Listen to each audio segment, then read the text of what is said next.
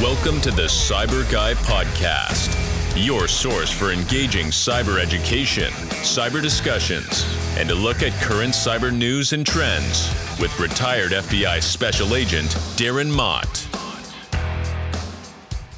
Welcome to May 16th, 2022. I'm Darren Mott. I greatly appreciate those who stuck around and waited for me to come back after a slightly mild hiatus from doing the podcast for a couple weeks. I got sidetracked on some other stuff I was working on, which I'm going to talk about in this podcast and talk about some things coming up in the future. Um, there will probably be if it all works well, two podcasts this week. This one, which will be a little short on the shorter side. I just want to kind of re reset things here. And then hopefully, I have a friend of mine who uh, just retired from the FBI.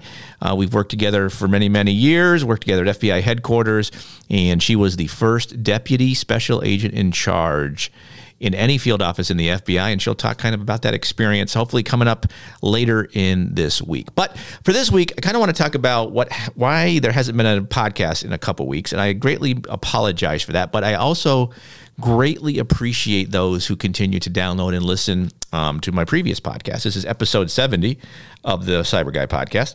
Uh, and so, no interview this week. I'm actually not even going to go through the regular format of education and stuff like that. If you want the educational piece for the week, um, I just released um, episode 25 of the Get Cyber Smart podcast. And that will talk about data breaches. You can certainly head over there, and that's a quick 10 minute educational look into data breaches, what it means to you from a risk perspective, and some quick little hits on how to protect yourself. But kind of wanted to talk a little differently here than stuff I have not talked about in the past. It's kind of what I do um, outside of podcasts and some other stuff. So, last couple weeks, I've been looking at uh, kind of upping my cybersecurity educational game, if you will, with the idea of ultimately doing some form of cybersecurity consulting work down the down the line. So to that end, um, I currently have a job in the cybersecurity world. It's a good job, good company. Um, will it last forever? Hard to say. I mean, there's a lot of retired FBI agents when they leave, they take jobs in the private sector, and some of them work well and it's their second career. Others maybe they jump around. It, it, all depends. And I'm on a I'm on a job that is part of a government contract, and so if that government contract was to suddenly end, they may not necessarily have a need for me. So I'd have to have other alternate options going forward. So I've kind of looked into that and talking to some friends about potentially doing some cybersecurity consulting for small companies because if you if we go back to how this podcast came to be and the idea was how can I continue to give information to help protect people?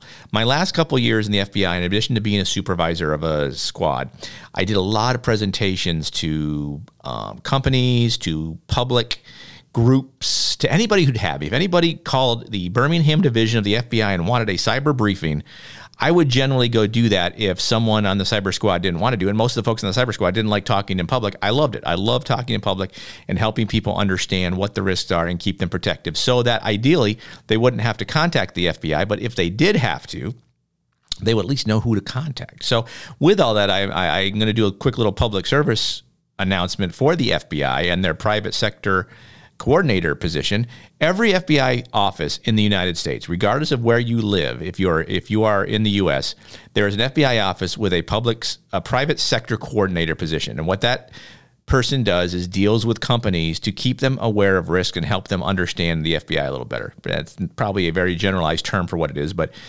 if you have not if you do not know who your cyber folks are in the FBI where you are and you're a business owner, call them up and ask for a presentation. They'll come out and tell your employees what the risks are, how to protect themselves, kind of like I do here, but more from a current intelligence perspective that the FBI has, join InfraGard, all that kind of stuff. So certainly looking at that. So when you're trying to figure out, oh, I have a problem, who do I contact? You'll know who to contact. So, so that is so. When I retired, I wanted to continue doing that stuff. My job doesn't. Nece- my job currently does allow me some of that, but it's a certain. It's a small niche community that I'm kind of speaking to on periodic basis. So that's podcast was born to kind of talk to more of the masses because in addition to trying to protect companies, I want to protect individuals at home. Those of you who are just listening because either you're a friend of mine or you knew someone who knew someone, you love the sound of my voice, whatever, because I, as I like to say, I have a face made for radio. Um, then you know, this is for you too. I want people to be protected so they don't become the victims of cybercrime. There's tons and tons the majority really of cybercrime is targeted against the individual. Now, depending on which, you know, if you look at nation state stuff, that's more corporate government. But still, at the end of the day, if you work for a company and your stock is your compensation is tied to the stock of your company and your company has a compromise and their stock goes down, that impacts you personally. So my goal, how do I protect people from that? And my biggest concern, and people, and with this particular podcast, I'm going to ask for feedback from you folks, those interested to give it to me. Um, a lot of small and medium sized companies just don't have the budget or the personnel to do adequate and really good cybersecurity strategic planning. In other words, making everyone understand the risks that are out there that target your particular business sector because the healthcare business sector has different security needs than the transportation sector, which have different needs than the chemical sector. It's all different. But cybersecurity in general comes down to several basic principles that you have information on a digital network that likely communicates with other digital networks across your own personal infrastructure or across global infrastructure if you have places multiple locations of your business and stuff like that. And now with covid and people working from home that extends to people's homes. And so bad guys are going to target people working from home with the idea of trying to get into these corporate networks. Now if you're boeing or you're lockheed martin you're apple you're microsoft you can afford a huge cybersecurity staff. I don't. I can't even gather what the size of their cybersecurity staff is, but it's certainly big enough to protect their information. But even then, it's not like they are completely risk free. You certainly see plenty of news articles or news stories about companies that are fairly large that still have cybersecurity issues, indicating they have a very poor strategic plan overall. So I'm looking at how can I protect the small and medium sized companies that don't have access to the resources like a CISO. Maybe they have a CIO, but that CIO works by himself with one or two IT guys to try to help the whole strategic part of the company, but he's dealing with budgeting and, and other things that from a strategic standpoint, he's a little more tactical perhaps so, having a chief information security officer is a luxury for companies, especially because the average cost for a CISO is in the two hundred and twenty-five to two hundred fifty thousand dollar range globally. So, if you're a small company, can't afford that particular personnel, you don't have that, you don't have that strategic look at to how do I protect my company. So, as I've been thinking about that, it kind of feeds into what I would like to do from a protection standpoint. So I started looking. I have so just to give you all an understanding of my educational background. So I have two master's degrees. One is in education, which I got or received um, 30 years ago uh, at a small college in upstate New York. I taught high school for several years. Um, did a lot of self-trained cyber stuff, and then went in the FBI and worked cybercrime there for 20 years. Towards the end of my FBI career, I got a master's degree in cybersecurity policy and risk analysis. It's not a hugely technical um, program, but during my time in the FBI, I did a lot of technical stuff that I learned on my own. I learned Linux. I did a whole bunch of other stuff. I did networking, and and I it, this is going to this podcast is going to sound like I'm tooting my own horn. I am to a certain extent, just to give you an an idea of why how I've gotten to where this point is. And for the first time in 70 episodes, I'm ask, actually asking for input and help from those who listen who are willing to provide it to me. So, with that in mind, this is where this is going. So, um, anyway, so my master's degree is in policy and risk analysis. So, you know, do I have certifications? No, I didn't get. I, I, had to get one certification in the FBI. It had to do with cybersecurity management of some sort, and then it was a lousy class. I passed the test, didn't care much about it, didn't get the CPEs, and I it's long expired. So when you look at cybersecurity pr- professionals, there's a lot of emphasis on certifications.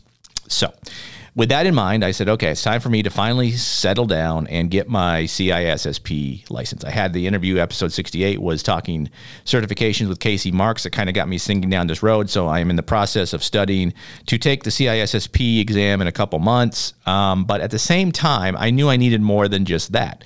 So in looking at people I know in the cybersecurity world and people I've talked to, one of the areas, the big areas that most companies need to really invest in, but probably most don't, is vulnerability assessments and penetration testing. They don't test their networks to see how vulnerable they are from a red team perspective. In other words, having an attacker actually try to get in the network and then say, here's how I got in, here's where your protection lacks. The vulnerability assessment helps them understand what vulnerabilities exist that a bad guy could use to get in. So you need both of those both of those particular um, processes run. And a lot of companies don't think about it, don't have a personnel large enough to do it, they don't have the funding to do that. So, all this to be said, I'm also working towards uh, learning to do penetration testing. So, in my trials over the last several weeks, which is why the podcast hasn't been made, I've been looking at some things to try to help me down this line. So, I came up with a couple different sites, and I'm, I wanted to pitch these particular sites just for anybody who listen who is of similar ilk to me in a sense that you're you're interested in penetration testing, you're interested in improving your Linux skills or in, improving your networking skills, things like that. So, friends of mine recommended a couple things. One was what's called the Safer Internet Project. It's a company out of Australia, and for a fee per month, um, you basically shadow them for several months uh, doing penetration testing. At the end of it, you have gone from just not knowing anything about penetration testing to being a junior penetration tester to being able to take a penetration testing course and be able to do penetration testing. So I've I've started with them, um, looking through some of their stuff. Um, so I'm still obviously very much at the novice part of that. But I say that just to pitch their service, not because they're paying me for anything like that, but I think it's a great service if it's something you're interested in. If you've got a high school kid who is trying to figure out what to do in cybersecurity world, penetration testing is a is a underserved area, as I've learned in my current job as we try to hire penetration testers. So the more I can learn to do, the better it's going to be. And talking to Snehal Antani uh, in episode, that was a couple of episodes ago in um, episode 66 and talking about his penetration testing 2.0 that kind of got sparked my interest. This is, might be something that is worthwhile to do. And then a service i could provide to small and medium-sized companies if it's something they were looking at. So um, so i was looking to get penetration testing uh, certification as well. Uh, and so another site that a friend of mine told me about that I signed up for.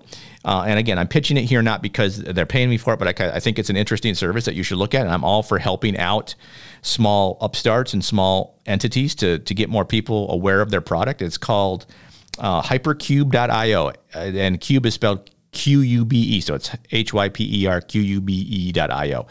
And it is a really cool site that now so I have I just purchased a new desktop computer that has a lot of speed that allows me to do some virtual machines.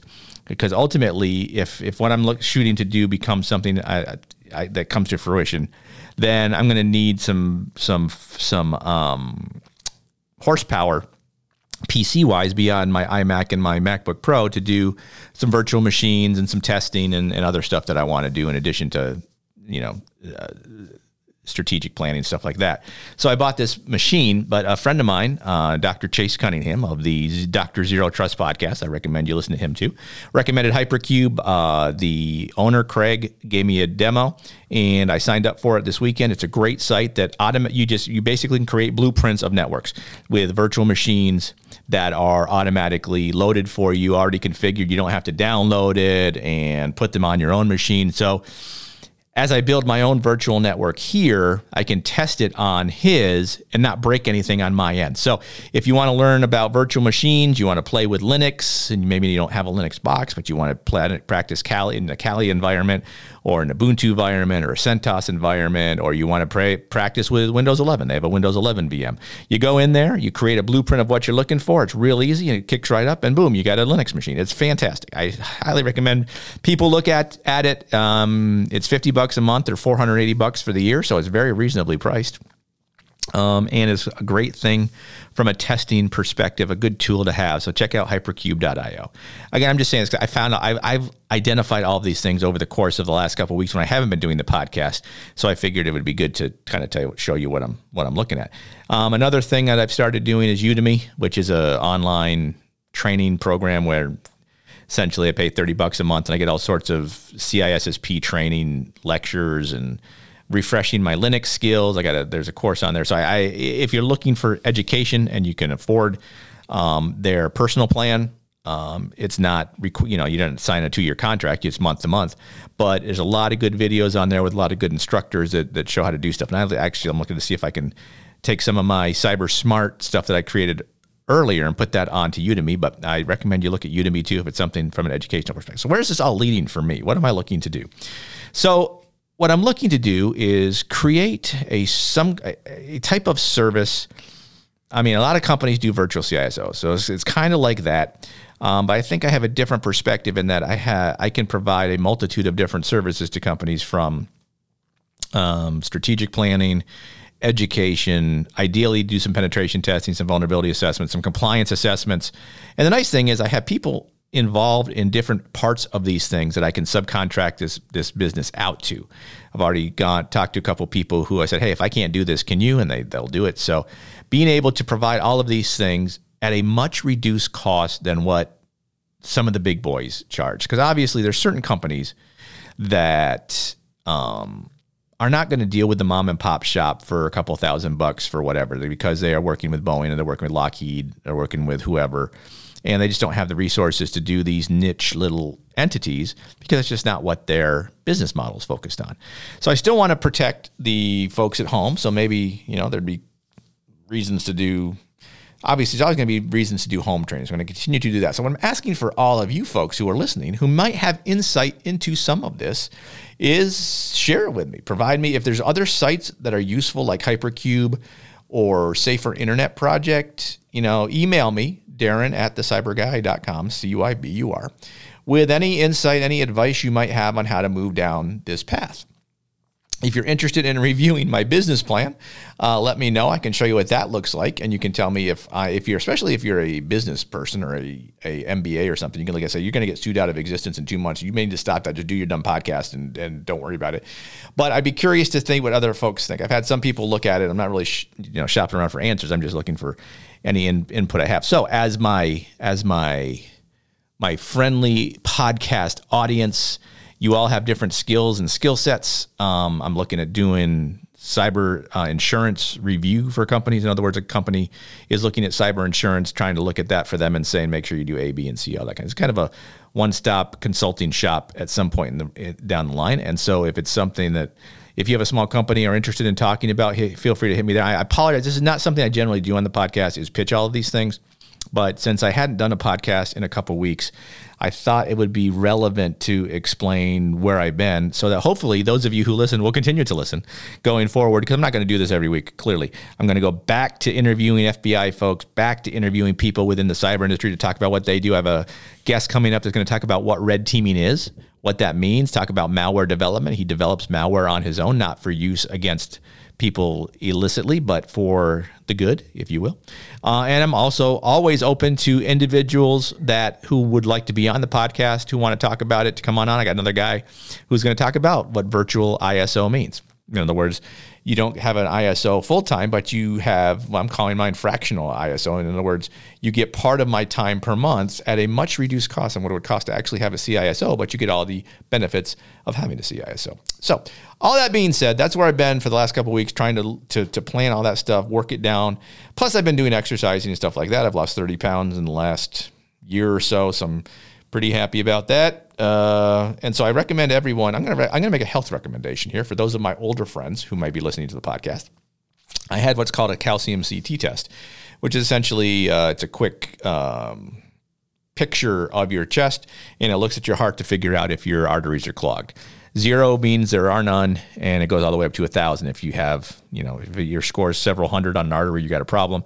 I had one artery that was 46, which kind of pushed me into being a little more active from a from uh, an active standpoint.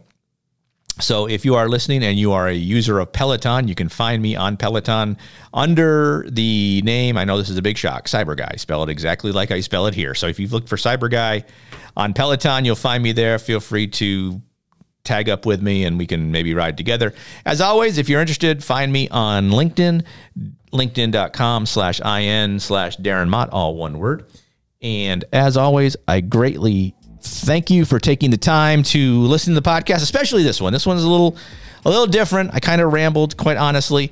Um, but I do have a couple interviews coming up later in the week. If any of the stuff I talked about is of interest to you and you'd like to talk to me about it or or email me about it, I'm happy to talk to anyone about these things, about going into partnerships together. If someone's doing something already, let me know.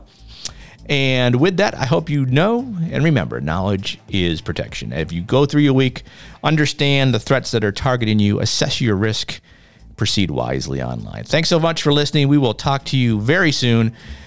Until then, stay safe.